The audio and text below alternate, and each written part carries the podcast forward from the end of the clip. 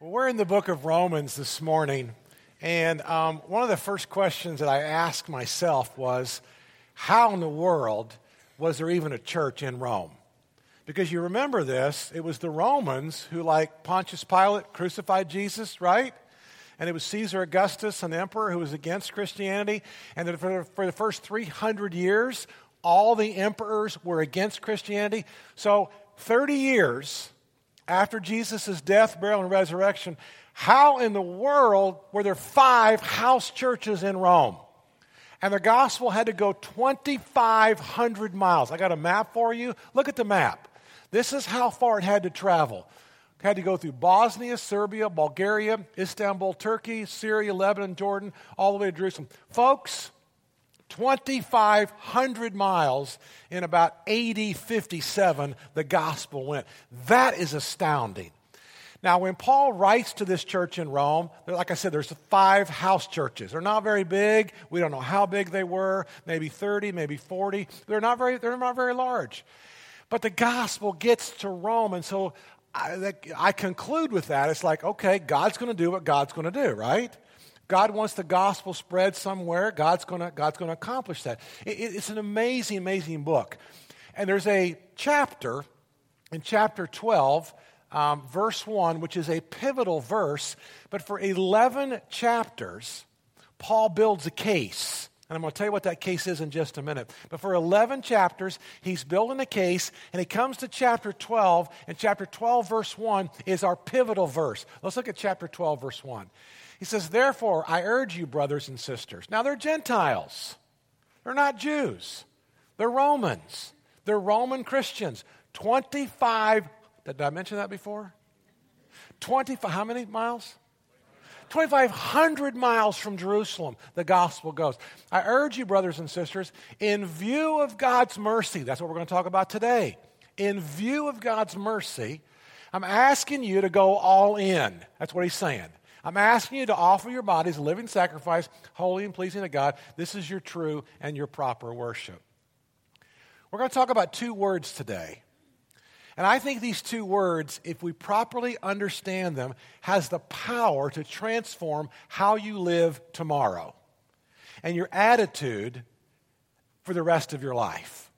These two words are condition and position. And there's a big difference. There's a big difference between the words condition and the words position. And most of us have a hard time understanding that because all we see are our conditions. All we feel are our conditions. All we're acutely aware of is like what's right here in front of me. It's, it's my condition. But there are two different icebergs. These are on two completely different continents. This word condition, and you've all got them. Everybody came into the room this morning with conditions. You've inherited some, you have caused some. Some you had absolutely nothing to do with, but you have a condition this morning. And everybody in the room in about five minutes is going to understand what I'm talking about. Even though we're in Romans, I think Jesus in Luke chapter 15, and you don't need to turn there, I'm going to tell you the story. But I think Jesus in Luke 15 helps us with the best illustration of the difference between your condition and between your position. He tells a story about being lost. He tells a story about a lost sheep and tells a story about a lost coin. And then he gets to these lost son. And in the story of the lost son, there are three people in this story, and they all have conditions, but only one understands his position. The older brother has a condition. The older brother's bitter. What do you mean? My brothers come home. What, what do you mean we've killed the fatted calf? Dad, I'm not going in the house. I hear music. I hear dancing. I'm mad. I'm angry. I'm bitter. How come you never threw a party for me? And the father is trying to help the boy to understand his position, but he never got it. The younger son, he has got a completely different condition. Whereas maybe the older brother is bitter because the younger brother was always, you know, got off work early and he was a slacker. And when it got hot, he didn't work in the heat of the day. But the older brother was loyal and faithful. And the older, older brother pulled through. But the younger brother was free spirited. And so he asks his dad for his share of the inheritance. He takes, if the inheritance, if the, if the guy was worth three million, He takes about a million dollars and he goes to a foreign country and he squanders it, the Bible says, in wild living. Now, what's so interesting about his condition is he's a good Jewish boy, but he finally realizes when he's feeding the pigs, do you see the irony of that? Good Jewish boy feeding the pigs. And he's over there feeding the pigs, and he's longing to have a different condition because now his condition is not at all what he wants in life. And so he comes to his senses. And the only one of these three that truly never let the conditions of life derail him, never let the older son anger confuse him, never let the wild behavior of the younger son derail him. The only one who understood 100% of the time his position was the dad. I am a father. I am a loving father. And I know who I am, and I know what I'm supposed to do. I know who I'm supposed to be, and I'm going to continue, whether there's rebellion and resistance or whether there's bitterness and anger, I'm going to be the loving father. You've got conditions. That's not the issue. Do you know your position? That's the watershed issue this morning. Now, every one of you came in here with conditions. Some of you have emotional conditions. Some of you have health conditions. Some of you have vocational conditions. Some of you have, you know, just basic miserable unhappiness, bad, sour attitude. Don't punch anybody beside you right now, okay? So, some of you have come in here, you're grumpy, you know, you're one of the seven dwarfs, you're the grumpy one, you know. So, everybody in the room, we all, and you've had them all your life. You were raised a certain way, you've grown up a certain way, you've been influenced by. Everybody in the room has a condition or conditions that you don't like. You don't like something about how you look. You don't like something about how you feel. You don't like something about where you live. You don't like something about your spouse. Keep your eyes forward right now, okay? There's something about everybody in the room that we don't like something.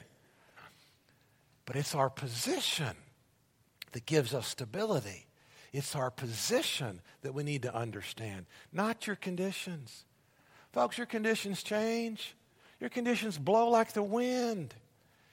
And what Paul is trying to say to these Romans, in view of God's mercy, and for 11 chapters, he builds a case on your position. And he's trying to help you not to go off course. Because if you, you're going to go off course if you're focused all the time on your condition, it's your position that Paul is trying to make a point with. And so in Romans chapter 1, 2, 3, 4, 5, 6, 7, 8, 9, 10, and 11, he builds a case. And he builds a case. And he comes to that pivotal chapter in chapter 12. I urge you, therefore, in view of all this, I've just spent 11 chapters trying to help you understand this. And so, what is your position? Who are you? What's your stability?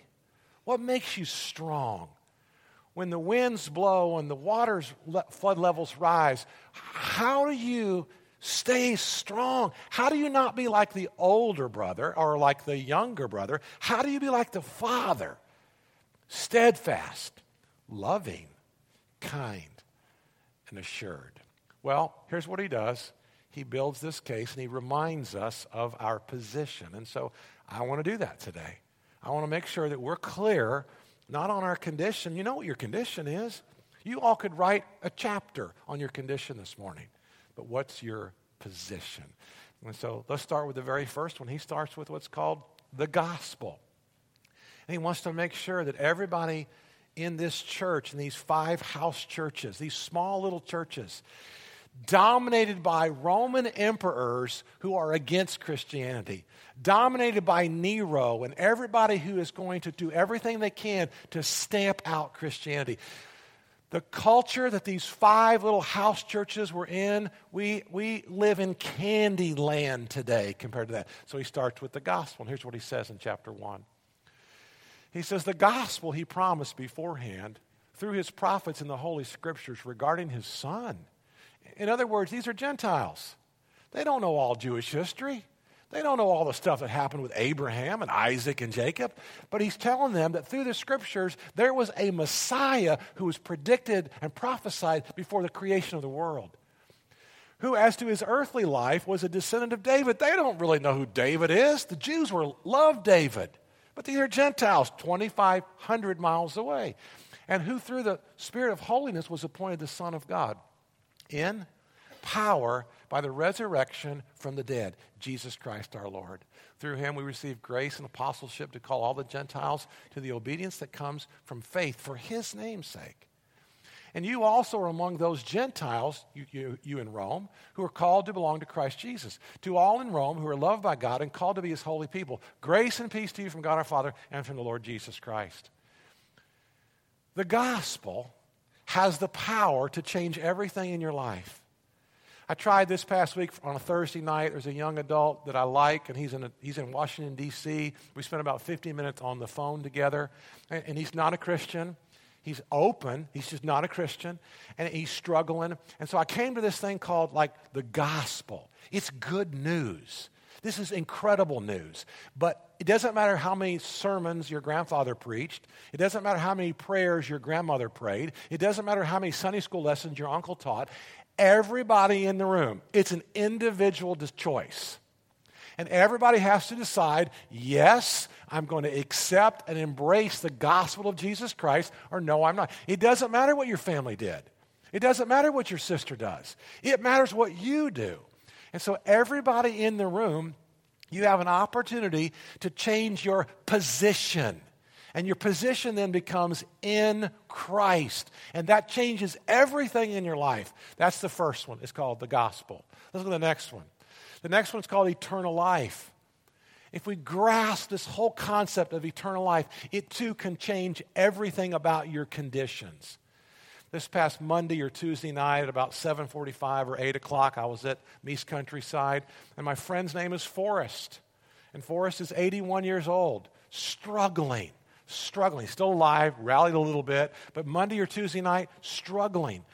And I said to Forrest as I leaned over, he could barely whisper, I leaned over and I said, Forrest, you know you can't lose either way. Whether you make it or you don't make it. If you don't make it, you go to glory. he said, You're right, preacher. You're right. Now, why, why does that change your condition? Well, it may not change your external circumstances, but it changes the core of who you are. Listen to what he says. But because of your stubbornness and your unrepentant heart, you are storing up wrath against yourself for the day of God's wrath. For the day of God's wrath. These are the people who don't accept the gospel. When his righteous judgment will be revealed, God will repay each person according to what he has done. To those who by persistence in doing good seek glory, honor, and immortality, he will give eternal life. Now, that's a promise that can never perish, spoil, or fade. If you give your life to Christ, you get eternal life. You get to live forever with all the saints and all the angels in glory. It changes and transforms everything in your life. That's a position.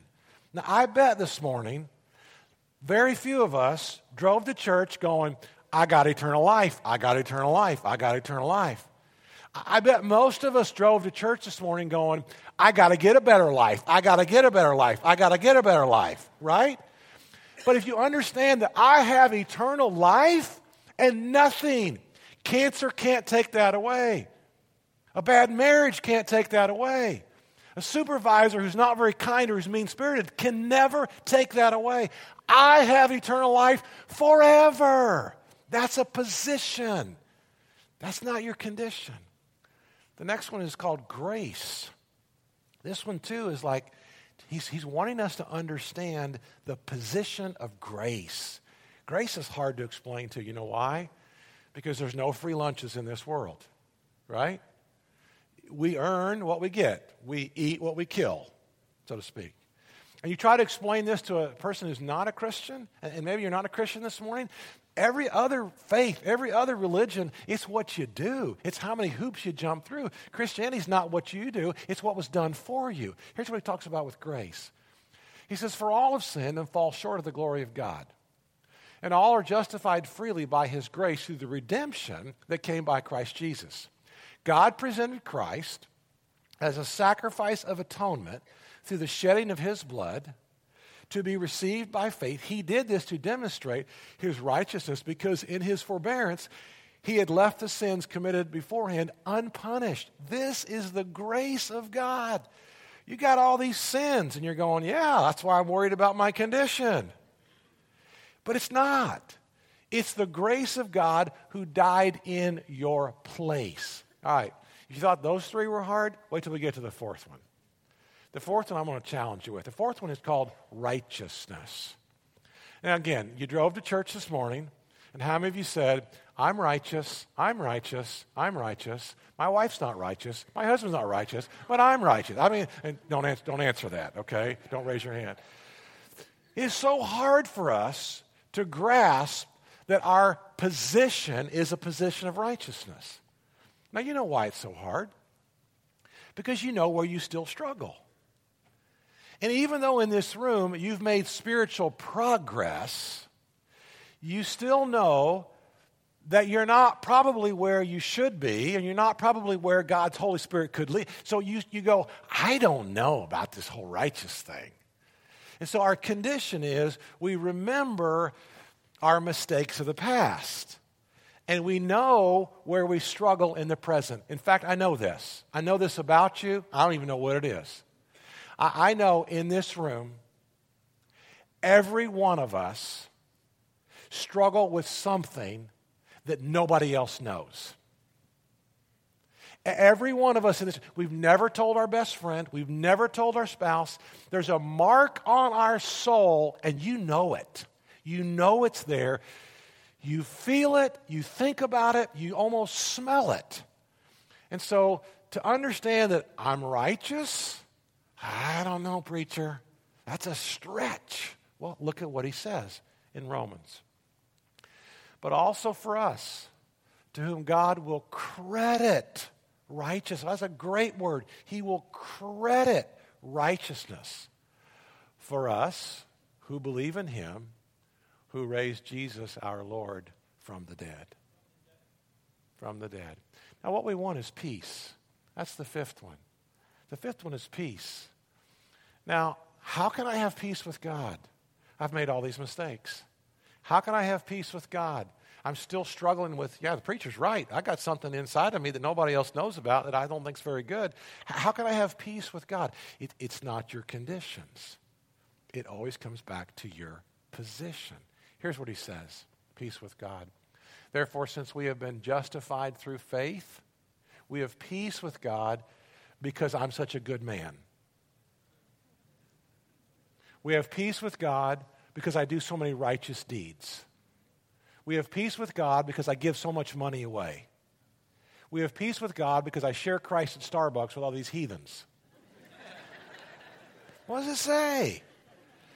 It says, therefore, we have peace with God through our Lord Jesus Christ, through, through, our, through Christ, through whom we have gained access by faith into this grace in which we now are positioned. It's where we stand. Our position is where we stand. And we boast in how righteous we are? No. We boast in the hope of the glory of God. What an awesome place to be. Well, look at the next one. Next one's just as cool. And I'm not going to read all the verses on this one. Kay, I'm going to skip the verses for time's sake because I want to do something else. But we're in Christ. And because we're in Christ, we then have received the gospel, we get eternal life, we, my goodness, we receive the grace of God. He credits us with righteousness. And even though things are not peachy all the, all the time, every day, I have peace with God. I have peace with my Heavenly Father. And so, Romans chapter 12, verse 1, it's the pivotal verse. It's the pivotal chapter. Here's what he says in Romans 12, verse 1. He says, Therefore, I urge you, brothers and sisters. All right, say it with me out loud. Here we go. Ready? Therefore, I urge you, brothers and sisters, in view of God's mercy, to offer your bodies as a living sacrifice, holy and pleasing to God. And this is your true and proper worship. Now, if you were a good Jewish person, you would understand the whole living, the whole sacrifice thing. Because the sacrifices that the Jewish person brought regularly to the temple and to the synagogue, they, they would understand that because you brought the whole animal and you sacrificed the whole animal. If you brought a lamb to the temple, you're Jewish, you get this. You carry the lamb, you carry the lamb up the steps, you actually working with the priest on this whole process, and you sacrifice the whole lamb. And what he's trying to do is, is introduce this concept that they've heard about with them. And now I offer me. I now become the one who is offering myself. So the question is how? How, how do we do that? How do I become a living sacrifice? Well, the first thing that he tells us there is he says, do not conform.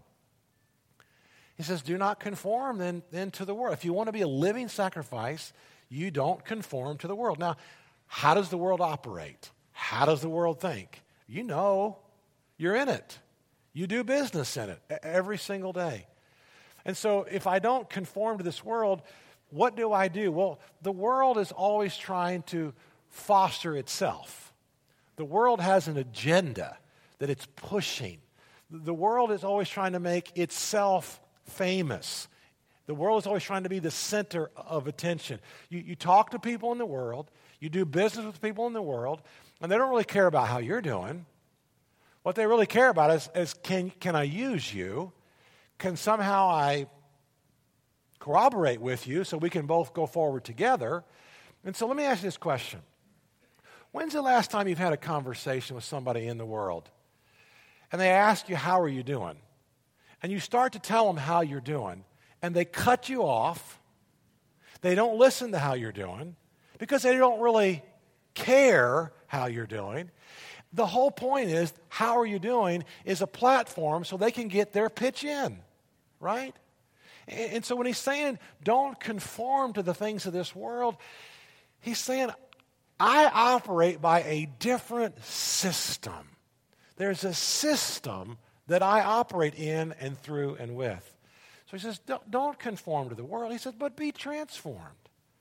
Now, what does it mean to be transformed? You've all seen the butterfly and all that good stuff, the caterpillar. But the whole point about the, the, the transformation is there's change. Now, in order for there to be change, I think a lot of Christians believe in magic. I, I, come to Christ, I go out to Honeymoon Island, I get baptized, man, I'm just, everything's going to be peachy. Everything's going to fall into place. And I'll have no more temptations and no more trials and no more issues and no more struggles. I think a lot of you believe in magic. Now, you would never say you believed in magic. But you see, change involves what's called work. And work is just like the boys, like, you know, in the garden. Jesus said, Couldn't you just watch and pray with me for an hour? I wonder if they would have been praying for that hour would, would they have conformed to the pattern of the world?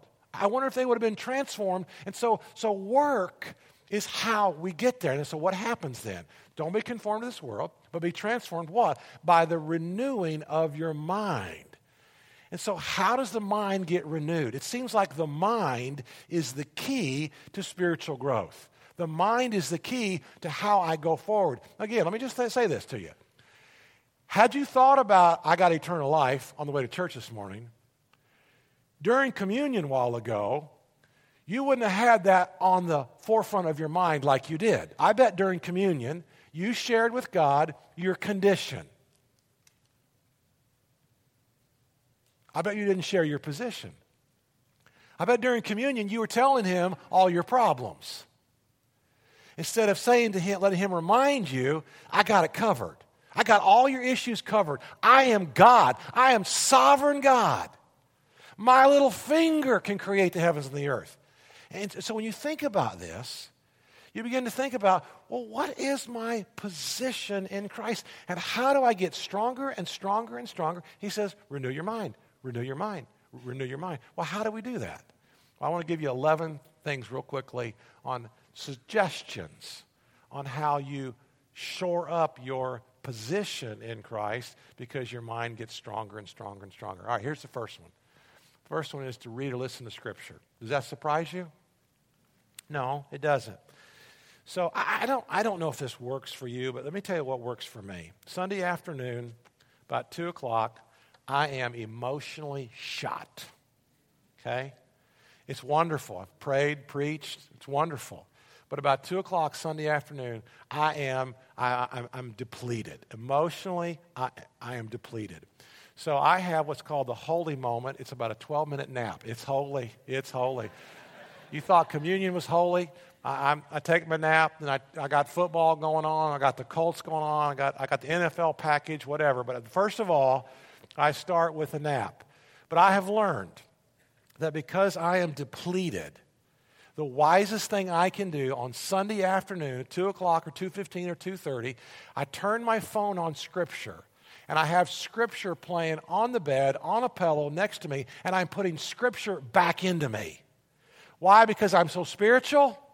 Don't ask Danita. No, no. It's because I am so depleted and I need something inside of me that gives me strength and gives me courage. Now, if I need that, and I'm your preacher, I, how would you go to work tomorrow without Scripture? How would you go to school tomorrow without Scripture? How would you ever leave the house without getting filled up to the fullness of all God has in store for you? I'm telling you, on Sunday afternoons, I've learned when I am depleted, the smartest, the wisest thing I can possibly do is to just start listening to my phone, play scripture, scripture, scripture, and get the Word of God back inside of me so I begin to fill up. Number two, I got to go quicker than that. Memorize scripture. One of my uh, two prayer partners uh, memorizes scripture. He, he's got almost 200 verses memorized. He didn't even start this until he was in his mid 60s. Number three, turn off the news. Hello. Does the news help your spiritual life? Doesn't help my spiritual life. I'll just tell you that. We'll just leave that alone. Let's go to number four. Number four. Worship songs. Maybe music doesn't do anything for you, but if you love music, then, then turn on the message or turn on 91.5 or turn on whatever, whatever works for you. Number, number five. Attend a connect group. I can't tell you the value of a connect group. You grow. You got people that are like minded, honest, sharing their faith, sharing truth. You want to grow fast exponentially in your faith, it, it's, it's a group of like minded believers that do that. Look at the next one. Surround yourself with godly friends who see life through the lenses of the Bible. I think your closest friends need to be people who have a biblical worldview. I, I think your closest people, I'm not saying the people you're trying to reach and your friends, I'm saying like the circle of two or three, the closest people, who do you spend the most time with? I think they ought to be people who see life through the lenses of Scripture. Look at the next one. I'd go all in with a local church. I'd go all in. You marry a local church. It's like a Clint Eastwood movie. It's the good, bad, and the ugly. But you go all in. You go all in. Look at the next one. You have a daily time and place to pray and listen to God. We've talked about that before. I, I think you have to have a time and a place, a time and a place. It can be your truck. It can be your lanai. The weather's cooling off. Go outside by the pool. Enjoy that. It can be the park, wherever it is. But it's a place for you, time and a place every single day. Look at the next one then. It's to read a book committed to, to God's values. Those are some great ways for you. And here's what he says. See, if you do that, he says, then, look at the next slide, then you will be able to test and approve what God's will is. And isn't that what you want? I think every one of us in this room want to be able to know God's will for our lives. So, what am I saying this morning? I, am not saying you don't have some legitimate conditions. I'm not saying you don't have burdens today. I'm not saying you don't have pain today. I'm not saying you don't have problems today. But what I am saying is you will have burdens and you will have pain and you will have problems tomorrow. But, and those conditions will change. You won't have the same burdens and the same problems five years from now that you do today. But what never changes, What absolutely never changes, the flag in the ground is Christ. The flag in the ground is your position in Jesus Christ. That never changes, that never fades, that never spoils, and that never uh, goes away. Well, this past weekend, as, as a group of elders, we had, a, we had an elders retreat.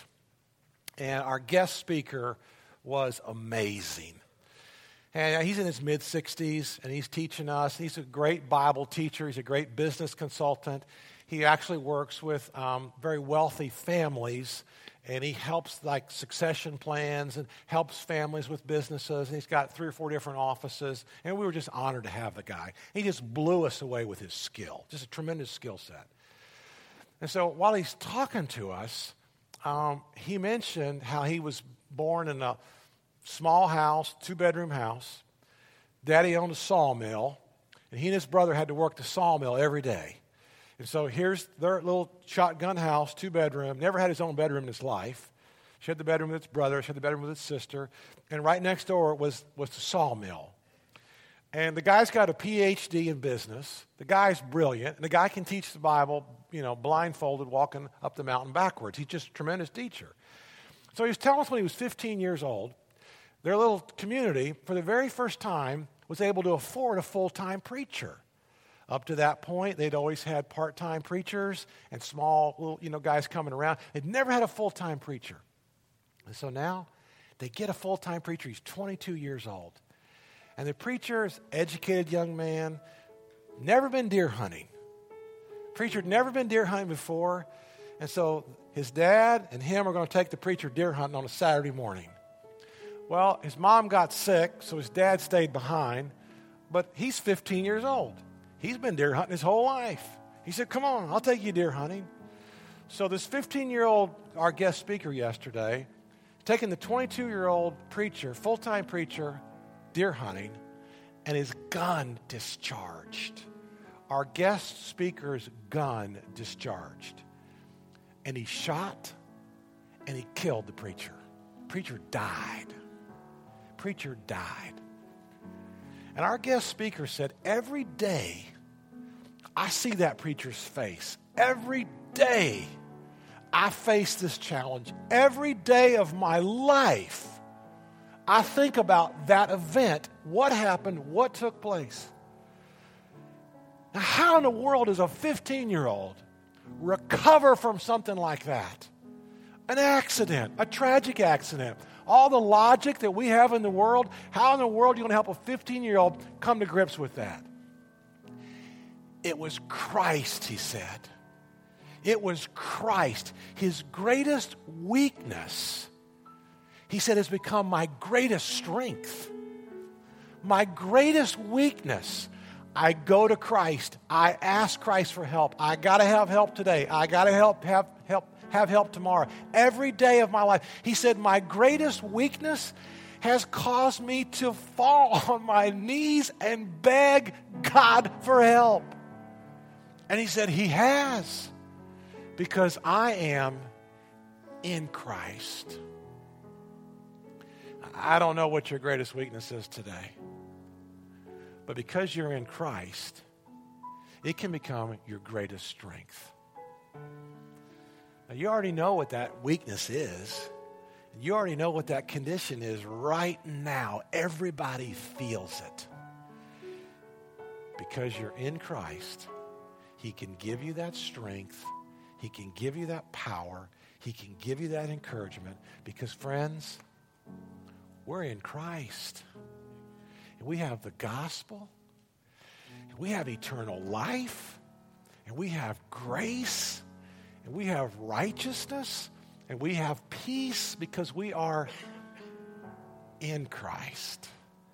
And nothing and nobody can take that away. So I want to put these two lists back up on the screen as we close this morning the list of positions and the list of steps. And I want to ask you to pick one on the left side. I want to ask you to pick one on the right side. And, and of those positions, what do you need to come to grips with? What of those six is the most important step for you today to go forward with your life. And is there one on the right hand side you need to embrace? And when you find it, when you pick it, would you stand up and I'll close for us in prayer?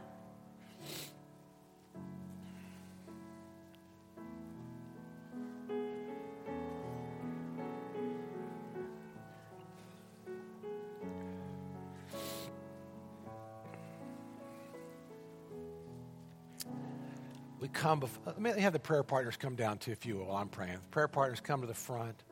Because, see, maybe today, if you're outside of Christ, this is a big deal. You want to come to Christ. You want eternal life. You want your sins forgiven. You want to come to Christ. So let our prayer partners today help you with that. They'll pray for you, they'll walk you through this. Maybe today you've struggled with your condition and you've lost sight of your position. And again, you just want somebody to pray with you and to pray for you and to pray over you. I'm going to ask that you do that today as well. Father, we've come before you. We've picked one of those positions. We've talked about one of those steps to renew our minds. Now give us the strength to follow through. Jesus, you're awesome. And we bring to you today our greatest weakness, our greatest condition. And we will walk out of this room victorious. Maybe our condition and position will never change. Our, our conditions may never change. But neither does our position. Our position is always sure and steadfast. Thank you, thank you, thank you. In your name we pray. Amen.